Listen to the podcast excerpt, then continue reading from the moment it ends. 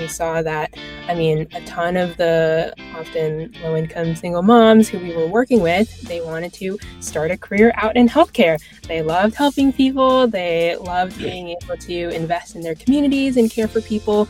But what was stopping them was just getting the license itself. It's, I mean, you know, you can start and get your CNA license for as low as like $800, but for people who are living paycheck to paycheck, that can be really expensive.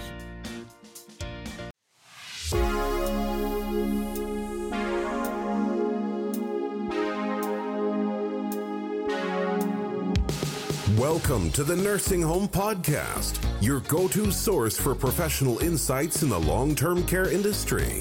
Hear from leaders and experts as they share current and practical insights to help make the most of your day. I'm a long term care financial specialist. What that means is I help people plan for the inevitable. Mm-hmm. Nobody wants to think about getting old, but it's possible that someday we might need a little bit of care. Here's your host, nursing home administrator turned podcaster, Shmuel Septimus. Today, we're going to talk about CNAs, a hot topic. Uh, anyone who's involved in nursing homes. Today's guest, we have Athena Kan. Athena, I think I said that right, um, is the CEO of Dreambound, the number one platform for students to find and register for CNA and other training programs. Dreambound works with customers like Brookdale and Good Samaritan, set up sponsorship programs, and hire workers straight out of school. All right, we'll hear more about that later. Athena, welcome to the Nursing Home Podcast. Thank you. Excited to be on. Yes, excited to have you here as well. So, for our listeners, they've heard about me before. They have not heard from you before. So give us the brief background of who you are and how you got to doing what you're doing. Yeah, so I started my career out at Johns Hopkins doing research. I was looking at minority health and health disparities and saw I mean, it's pretty much obvious now, but you can see that people who are low income, who are people of color, are, I mean, set up pretty much for uh, so many disadvantages later down the road. You see, maternal education is the biggest predictor for a child's health. And so it became really, really important to me to be able to help people achieve greater education and greater income so that can impact them and their children's outcomes and health outcomes and financial outcomes for um, the, the foreseeable future. And just talking to a lot of the different patients and residents that we worked with at Johns Hopkins, we saw that, I mean, a ton of the often low income single moms who we were working with, they wanted to start a career out in healthcare. They loved helping people, they loved being able to invest in their communities and care for people. But what was stopping them was just getting the license itself it's i mean you know you can start and get your cna license for as low as like $800 but for people who are living paycheck to paycheck that can be really expensive. And at the same time you have nursing homes who are paying you know $3000 signing bonuses. And so i was thinking you know where is this disconnect coming from? And so i wanted to make it really easy for someone to sign up for school if they could afford it. And if they can't afford it we match them with an employer who can help them pay to go through training Interesting. Very, very interesting. couple things. First of all, you made the connection income to outcome, which is interesting. You know, but your income can can and will affect the outcome of, of where you're going to end up. But um, on top of that, uh, where were you working with these students where where they wanted they expressed interest to become a CNA, but they had this problem? What was that setting? I missed that. I mean, in this specific case, it was out at community health clinics, just talking to a lot of the patients that were part of the studies that I was looking at. But I mean, working through Dreambound, we encounter people everywhere people in local communities who are you know going to church people who have graduated high school and are now working as a home health aide or a caregiver. Or maybe they're working at amazon or retail warehousing any number of these other roles. And they they want to be in healthcare but what's stopping them is the upfront cost of going to school. And um, you know we wanted to make that easier for them to solve. Okay so so um the second part of the equation I'm very familiar with and deal with all the time. The fact that there are employers who are willing and they'll do anything. Uh, you know, like you said, they'll they'll give uh, and sometimes insane sign-on bonuses and all sorts of perks and pay, uh, you know, pay the wages that are necessary in order to get CNAs on board. Not just CNAs, but CNAs is definitely a big piece of it. Um, that's certainly true, and that's that I see every day. The other half that there are these potential CNAs. These are not yet soon to be healthcare givers, but they're not yet healthcare givers. Um, they're interested and they want to, and they're very excited to get into healthcare. They have this barrier of the of the training, which is getting in the way, and more specifically, the barrier is paying for that training, which the providers, you're 100 percent right, the providers would be uh, would be really glad. Um, your provider providers would, would be really glad to um, yeah to pay for that training. Um, so let me let me ask a question this way: We've seen since COVID um, that a lot of people who are CNAs and they are licensed are leaving healthcare.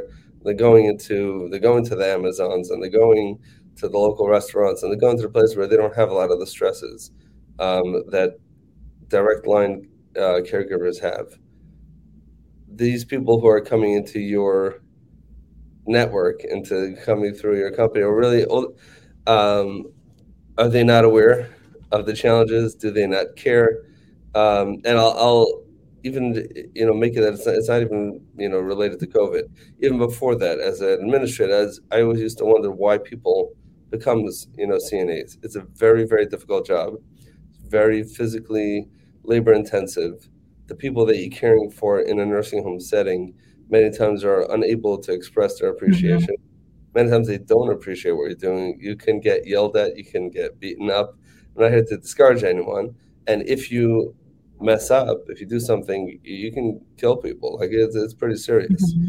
As opposed to working in Amazon, it might not be as fulfilling, maybe, but you're you're you can get paid the same amount or more um, you're not mandated for overtime. You don't have all the, the risks involved.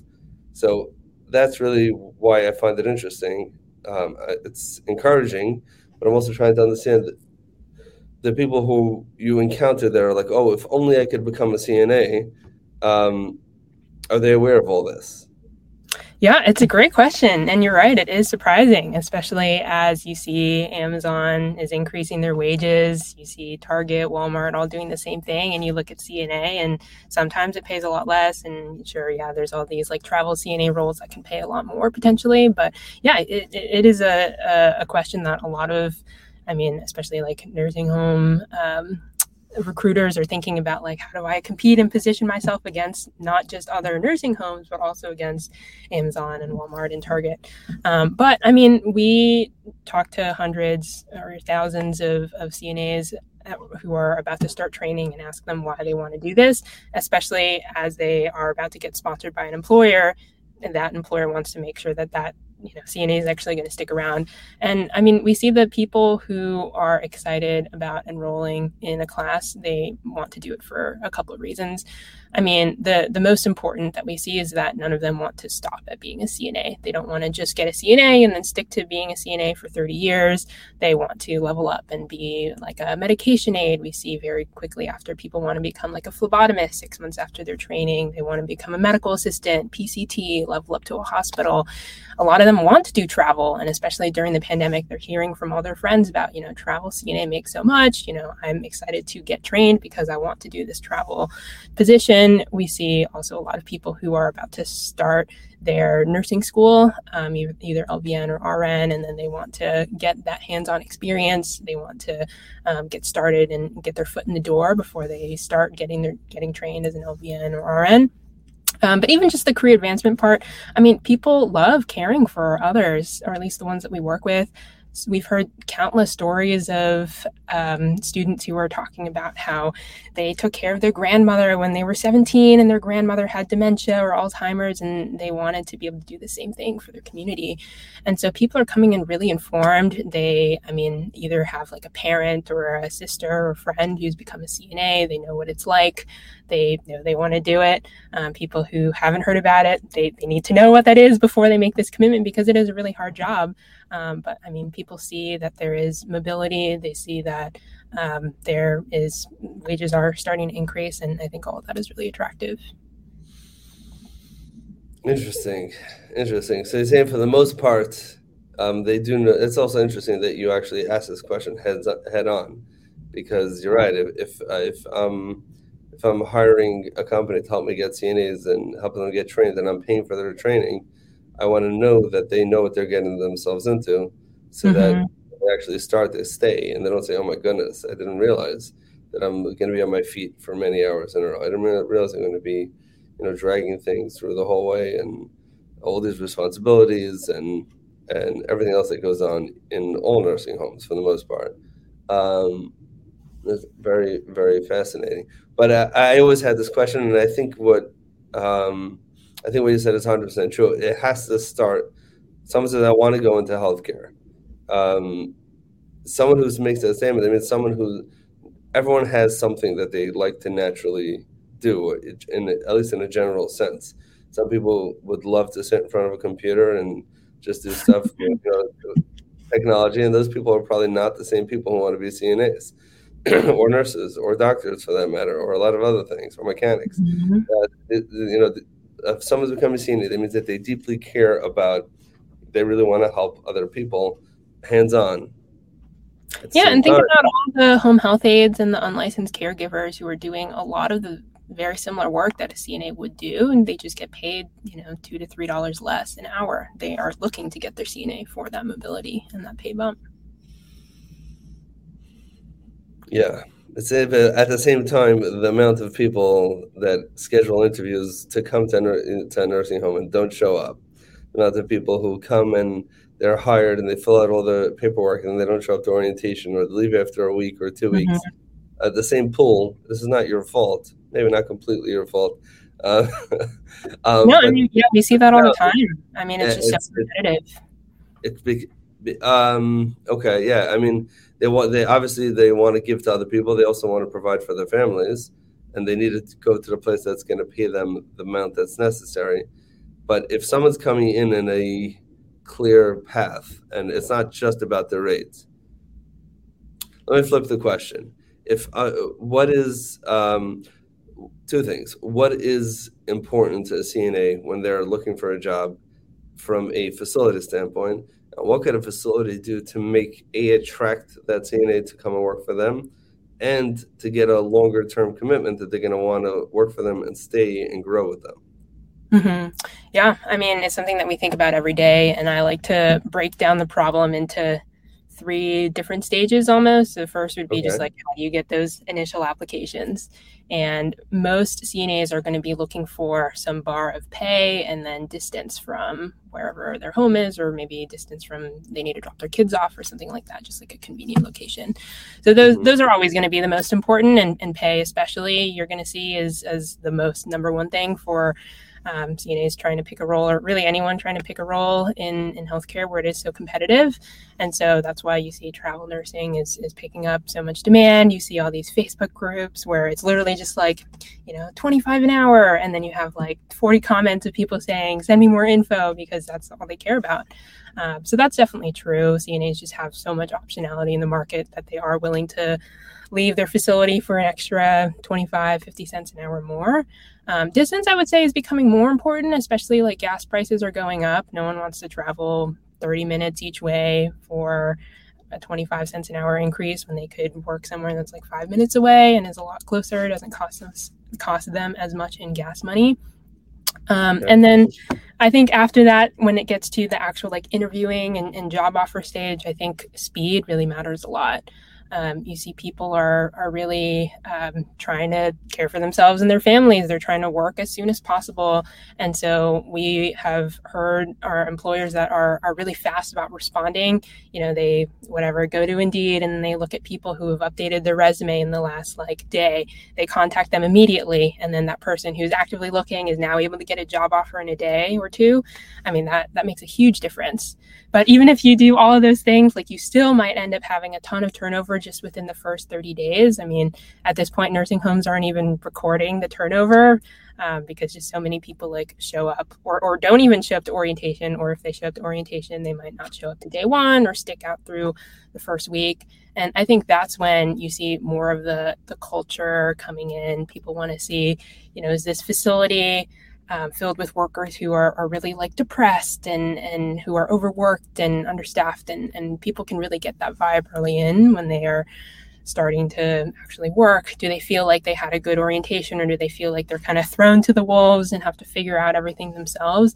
Especially for a new trainee, that can be really overwhelming um, versus some of our best facilities that we work with set up someone with like a mentor who's more experienced they set a clear ladder of you know here are what here's what your next year is going to look like the first six months you're going to have this mentor who's going to teach you how to do these things after your six months you know you can either um, become a mentor yourself. You can take more of a senior lead for this shift, or you can even go back to school and become a medication aide. I mean, those are things that people really care about otherwise i mean yeah staffing ratios are important too. People want to feel like they are delivering good work to the people that they're serving. People like really really deeply care about their patients and the residents and so they want to feel like their coworkers are not cutting corners that they don't have to cut corners themselves because they're serving you know 15 people.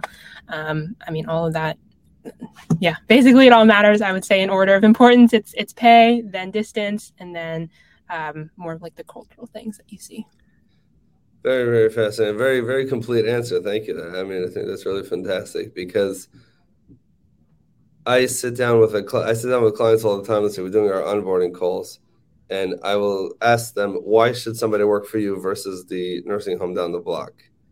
And I can't tell you how many times, you know, the they draw a blank. Like, well, we have a good culture, we, we pay good. I'm like, okay, so does that place, and they also yeah. they also pay well, they also have a good culture, and and it many times it boils down to culture, and they and everyone thinks that their culture, everyone at least claims that their culture is better. Some people genuinely believe that way. In some places, it's true, but I completely agree with what you said. Is that that's not going to cut it. First of all, you can't sell that in your ads in person. It doesn't matter how you're selling the job. You can't. You just because you know, everyone's going to say that they, that's something you have to see and experience in order for it to be meaningful. And if that's the only thing you have to sell, even if it's true, you're never going to get to first base because how are they supposed to know that? So the first thing, yeah, like you said, you know, the wages have to be competitive, at, at the very least competitive, if not higher, um, and the location, and that's where it kicks in.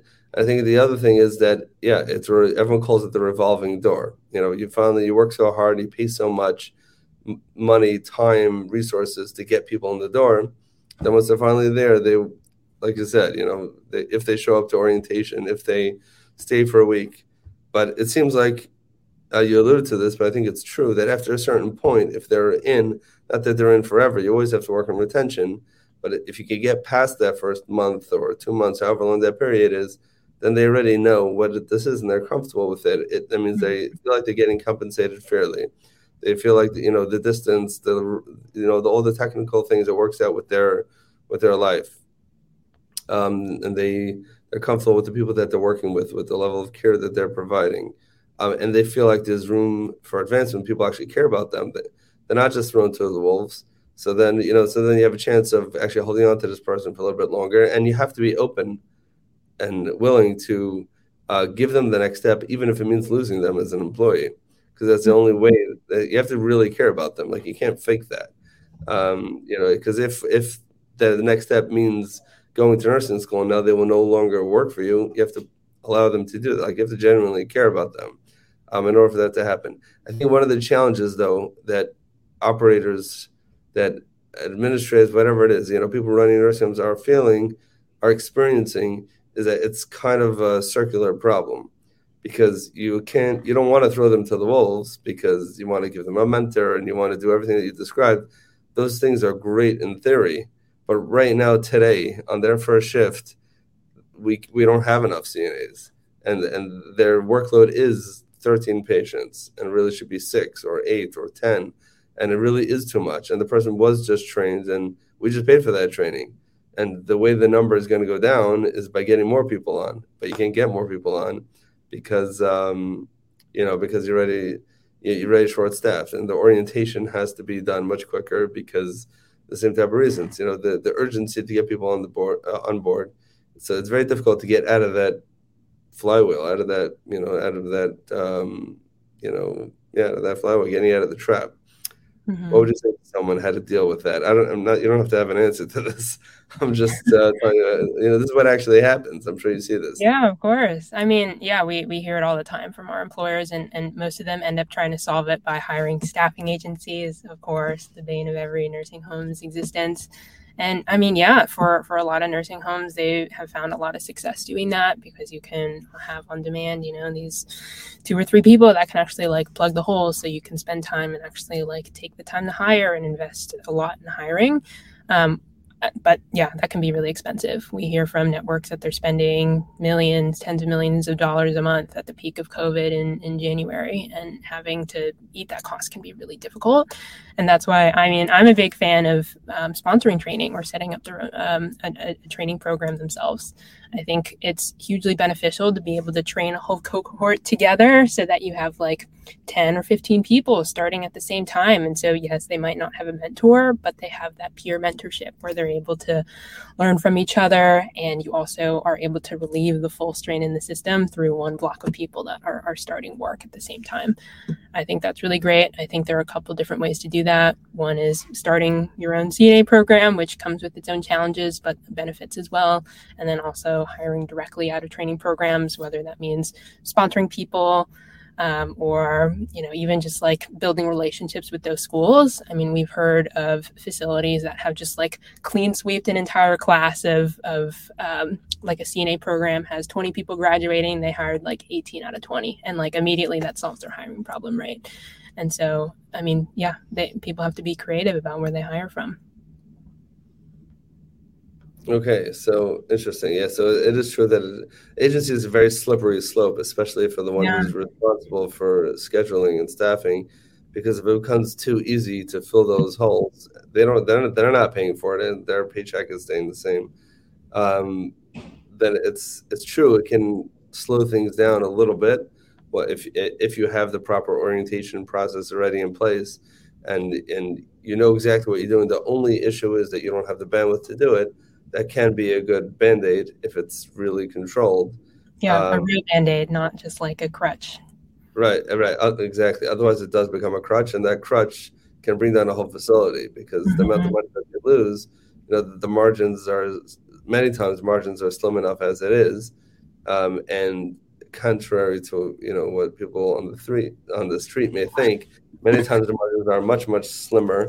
Um, yeah and then they really are. Then taking an agency cost and throwing it in there could really could really do them in. Um, but your other point, and also, you know, everyone tries to connect with uh, training programs, and they're not always available in every location. But even if they are, what does it take for a training program to want to partner with a with a you know with a particular facility? Because that would be amazing. I could think of so many people that if they could get 18 CNAs from a program that could, you know, they'll save hundreds of thousands of dollars in the yeah. first month. Um, but besides for that, it, the care, the, just the stress level in the facility, I mean, it's a game changer. So, so I guess well, what does it take for a facility to be um, wanted by such a program, other than asking to be connected? Mm-hmm. Yeah, um, I mean, we're starting to see a change in the industry where people are being more creative about reaching out to schools, which I think is great. I think it's a very natural next step on you want to invest in creating new supply of CNAs so that the whole system, um, you aren't just like reaching out to the same people in the revolving door over and over. You're actually like introducing new people who can help ease the root problem. Um, I mean, we we see a, a big range of approaches um, from facilities. We see some that just like reach out and are saying, "Hey, you know, can you drop off a flyer? Can you, you know, let your students know that we have job offers?"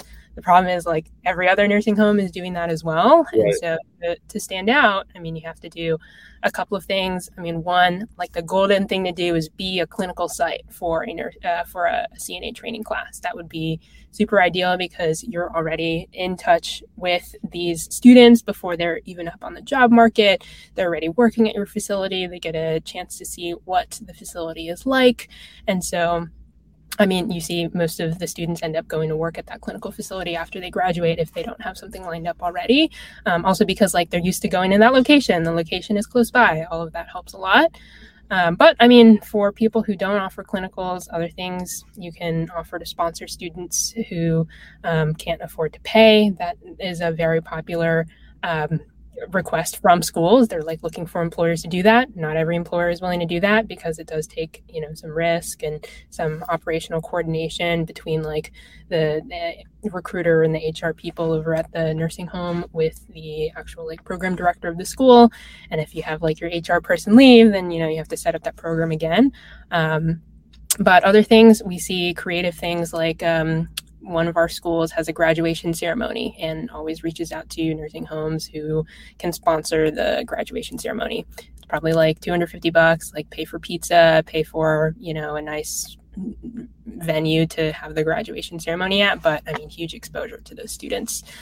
Um, other things we see are people trying to, yeah, buy buy pizza for students, um, just like during class. Some schools like that, some schools don't really because they want to just focus on class time. Um, but I mean, yeah, a lot of other approaches work too.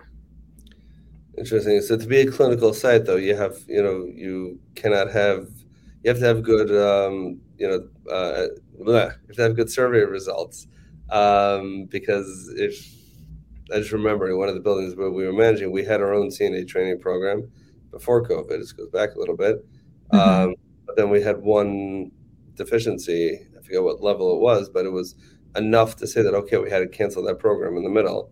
That's it. We can't do it anymore. So not every facility is going to qualify, and even if they had a resurvey and they cleared whatever it was, you know, something that could take many months you know, until they're officially, you know, cleaned of whatever whatever it is that happened there. But um, a practical question: I would think that CNA programs would be inundated by nursing homes that are like dying to pay for anything. Um, you know, we'll pizza, we'll put a paper on their chairs, we'll redo your ceiling, we'll put our logo anywhere you allow us to put it. Is that not the case? I mean, we see most facilities typically stop at the the flyer and buy pizza mark. Very few facilities go beyond that. Interesting. So this is a very real opportunity. So if anyone's struggling with staffing the facilities and listening to this episode, like this is a very real opportunity here, where you have the ability to, let's say, to sponsor a student. Like that's uh, very basic. And instead of creating the program, managing the program, yes, there's a risk, but there's a risk to doing nothing too, and that's very, very expensive. So if you if you sponsor five students and three of them work out, you've made your money back in one month. Especially if you have agency, you can make it back in a week. Like it's it's a very um, it seems like a very and you're not finding the CNAs. You're not convincing them to become CNAs. You're not uh, telling them to move to your area like they're here. They want to be a CNA. They want to work. You're the one who helped them out. Um, that that's extremely valuable. Becoming a clinical site if it's possible who wouldn't want to do that? Get get even just while they're there, a little bit of extra help is always, mm-hmm. uh, very helpful. Well, we also see a lot of schools who struggle to find clinical sites. It really depends on the location. Um, yeah, you don't have to be like a five star facility in order to become a clinical site. Sometimes you have a new school that's just starting up and they're looking for a clinical site, mm-hmm. or one's trying to switch over because they're expanding their program. I mean, opportunities there if you start to build that relationship with local school leaders. So the main thing is to figure out how you can help them. Here we. Mm-hmm. So okay, let, us talk about Dreambound. So what what exactly does Dreambound do um, to address this problem? Yeah, I mean, a couple different things. One, we just want to make it really easy for people to sign up for classes, not just CNA, but CNA is our big focus.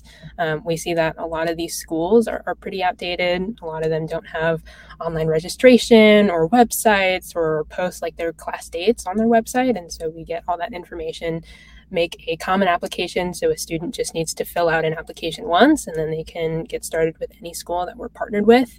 Um, and at the same time, if they are if they can't afford to pay and they're willing to work at an employer, we help employers plug into all the different schools in a given city so that they can sponsor people. So an employer can see, you know, here are 20 people who are currently looking to get their class sponsored. Let me interview them, let me screen them, see who might be a good fit. If I want to sponsor any of these, I'm able to do that as an employer and then, you know, start creating a pipeline. We also see um, employers upskill their existing staff that way as well. Um, I think that's another really great creative source of talent. A lot of success in upskilling housekeepers, dishwashers, um, other roles that are unlicensed to become CNAs. A lot of these people are already working at the facility. You know, they know what it's like to be a CNA, to work at that specific facility. And so it's a no brainer to try and upskill them too. Um, and then in exchange, those people feel really invested in. They want to stick around because they've already stuck around for six months um, or whatever, how, how long they've been at the facility. And I mean, it's a win win for everyone.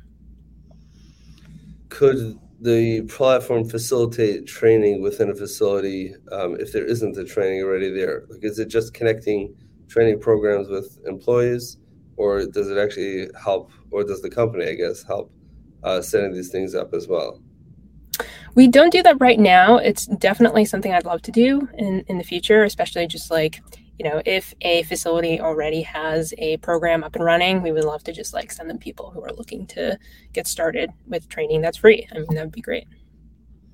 Got it. Got it. Because what you said now about upskilling people, that makes a lot of sense because I could tell just from what we're doing at Quality Recruit, when we're helping our nursing home clients recruit. So for housekeeping positions, for dietary positions, uh, mm-hmm. Laundry aides, we get we get tons of applicants because they don't need to be certified or anything. Um, tons of no call no shows. It's a separate conversation, um, but there's people to work with. Um, if we can get those people in the door, in other words, if you're going to train your current CNAs and dietary aides, they're easy to replace, um, easier to replace. But to, to get the CNAs, that's that's a little bit more difficult. Um, very very fascinating. Um, anything else you would tell? I want specifically for specifically for nursing homes that are looking to attract uh, CNAs. Uh, anything else you would like to tell them before we wrap up today? I mean, yeah, I, it, it's rough out there. So you know, you got to be creative. You got to move fast, and uh, I mean, working with a bunch of different schools in an area can be really tough, but it's really rewarding. We're trying to make it easier at Dreambound, so you don't have to manage as an HR representative like you know 20 different relationships with schools. You just have to manage their one on Dreambound through the platform, and so um, you know uh, we want, we're trying to create a, a new supply of healthcare workers to make healthcare for patients better, make facilities' lives easier, and make the workers' lives easier as well. Yeah, I think it's a phenomenal idea, and I'm happy that you're doing what you're doing. Um, is it? Are you in certain locations? Uh, we have schools all over the country. I, our biggest markets are definitely Texas, California, um, Arizona, Colorado. I was waiting for you to say Massachusetts, New York. We do have a school in Massachusetts and New York. Yeah, we, we work with over 150 schools around the country. Got it. If there's a school that's not uh, currently on the platform, what does it take for them to get on the platform? Yeah, they just need to go to dreambound.com, sign up as a school, and they can start getting students immediately. Got it. So if someone's, I'm just I'm playing this out because I think uh, like a nursing home person, um, but if some, I have my facility. I live in Massachusetts, so that's where I'm thinking. Um, but let's say in Boston, I have a facility, and I know that there's a training program here as well. But I know there must be many other training programs, um, so I can reach out to them directly it would be convenient if I could press a button and your platform would already be connected with all the schools in my area. That would be very nice for me for sure. Probably nice for them too, because they'll be connected with places um, to put CNAs. Okay, I guess I guess they can go to to they can go to what is it dreambound.com. exactly. Yeah. I mean, we are seeing off ad hoc relationships with some schools work with some employers, but when you start working with multiple employers or multiple schools, that's where it gets crazy out of hand, and that's where we're trying to provide value and make that easier Got for everyone. Oh, that's what you mean. You're saying that if you want to right, if you want to manage that relationship offline, so to speak, you know, that can work. They can work to some extent. I think the biggest, besides for the fact that you dropped a lot of very valuable practical tips for nursing home folks to be able to attract and retain CNAs, which is the title of this conversation. But besides for that, uh, you're bringing out something encouraging. Um, is that there are plenty of people that want to become CNAs and are un- unable to, and would be very happy to have a partnership with a healthcare provider, a nursing home, um, that will help them, you know, get from where they are to where they need to be. My only question is, what is the relationship between the number? And I doubt that you have this number offhand or if anybody has this number. But what is the relationship between the number of people who are interested in becoming CNAs to the number of CNAs that are running out of nursing homes? It's a good question. Um, yeah, I mean, we see for people who are leaving a nursing home about I want to say 70% go work at a different facility, and then maybe 30% bounce between different industries. Maybe they're going back to their Amazon job um, or whatever have you outside the industry. A lot of them still work like part time or PRN as a CNA. So I would say they don't leave the industry altogether. It might be their second job. Um, but yeah, uh, we, we would love to be more people coming in than leaving. Right now, that's not the case because CNA class is expensive, but that's something hopefully we can fix. But here's the question. Um, I know we're a little bit beyond our end time, but if you're okay, I just want to continue yeah. this to drop. Um, if we, we were to completely remove the paying obstacle for potential CNAs and completely remove all the technical issues of finding a class and finding a job, all you got to do is click this button, basically, and we will pay for your training and get you a job, um, you know, somewhere near you because there are nursing homes everywhere wherever there are people in this country, at least, there are nursing homes. And mm-hmm. by the way, there are places where there are no people, still are nursing homes. And I don't know how that works, but we have clients like that, really rural areas that they have a nursing home too. Um, so if that was to be the case, so you believe that there's, I mean, you know, I guess, because this is what you do, that there's a significant number of, a very significant number of people um, this is what I'm. I, I don't know if there's a question or a comment, but what I'm hearing is that it's not as bleak as it looks like when you're dealing with nursing home recruitment or CNA recruitment all day. Is that there are a lot of people, even without quantifying them, who, if you remove these barriers, they would be very interested. Um, are you doing? Um, how you uh, are you bringing people into these nursing programs as well, or are you just connecting? And uh, I, I, guess the question is how do we, how do we reach uh, there's a number to how many people are in this bucket of they're entering the workforce they you know graduated high school or they're kind of in between jobs or they or they're they're busy with the family now they want to return to the workforce. Um, and they would love to become a nurse a CNA and begin their healthcare journey and they have these obstacles. I guess the question is how do we get more people into the funnel so that they actually end up um, going along this path and you know solving this problem? Hmm. I mean i think one that will definitely help is as the industry has more people enter and then understaffing becomes less of an issue then some of the stigma around you know this is a really tough job i'm overworked i have to work so much overtime starts to go away. And it's more about you know taking care of patients who are now having like a, a really great experience that don't have these like violations of, of uh, policies that um, people are you know kind of horrified to see like the reputation of the whole industry improves. Um, and, and we're starting to see this in some of the cities where we're biggest in. Like we we have like fully staffed some of our employers because they have hired people who that they sponsored and now they don't have staffing problems anymore and we're starting to even see like in the whole city as a whole um, like now there are enough CNAs such that hiring becomes less of a problem compared to some of the other cities where we're just entering, and then you know that's the, you know uh, the number one problem for nursing homes. Uh, so that's very interesting. So a city that, um, first of all, you're comfortable sharing. You don't have to a particular city where where the staffing is not really such an issue. And I mean, Houston's really, definitely a big one. I mean, really? you see yeah, I mean, people are, are fully staffed in many facilities, uh, which is crazy. That's crazy. That's not a little town. Um, that's very interesting. Um, so you're saying potentially that if you connect, if, see that's the thing. The, the, the, the most the most effective things are sometimes very simple. Um, so basically, what the company is doing is connecting um, schools with employers, right? And this is the um, employers are usually just trying to pull CNAs from other buildings, right? The typical recruitment is you're posting the job. Someone's a, if someone's a CNA, they're working. Most of them are working already as a CNA. They're going to either try you out or do you as a second job or a part-time job or whatever, and you're forever fighting with the facility down the block, raising your rates to levels that you cannot afford or sustain hoping the government's going to bail us out, which do not hold your breath because it probably won't happen. Um, at the end of the day, if there's not enough money to sustain the business, the whole nursing home can close down, and many of them have. Mm-hmm. So you're saying this so simple solution. This is not a theory; it's something that you've actually done. Is just by connecting the schools with the employers in a very effective, seamless way. That itself, you've fully staffed um, some of those clients, which is which is amazing. Okay, uh, I find this very fascinating. I appreciate you sharing what you're doing here on the podcast. Um, we're definitely going to share this, you know, with, with our listenership.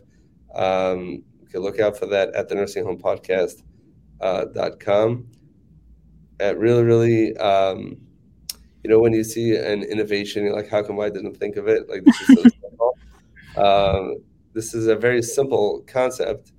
Um, but it really makes a lot of sense. Uh, I, to, I definitely have to check out your website a little bit better and see if it makes sense for some of our clients to implement this. Um, amazing. Thank you very much for, for sharing that with us. Um, yeah, thank you for having me on.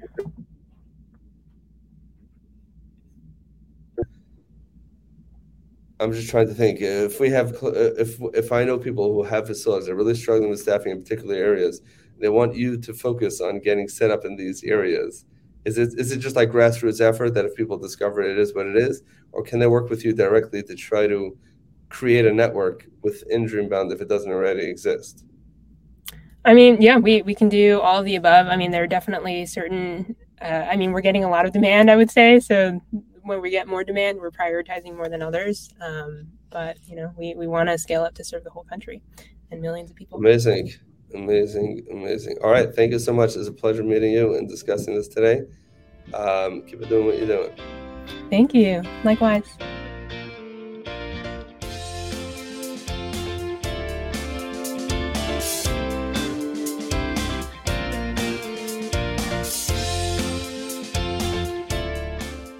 Now that you've enjoyed this episode of the Nursing Home Podcast, I'd really appreciate if you'd rate this podcast and let everyone else know what an amazing resource this is for those wanting to learn anything and everything about the nursing home industry. So head on over to ratethispodcast.com slash nursing home. Again, ratethispodcast.com slash nursing home. Leave me a review and let the world know what an amazing show this truly is. Thank you so much for listening and make sure to stay tuned and subscribe so you don't miss any other episodes.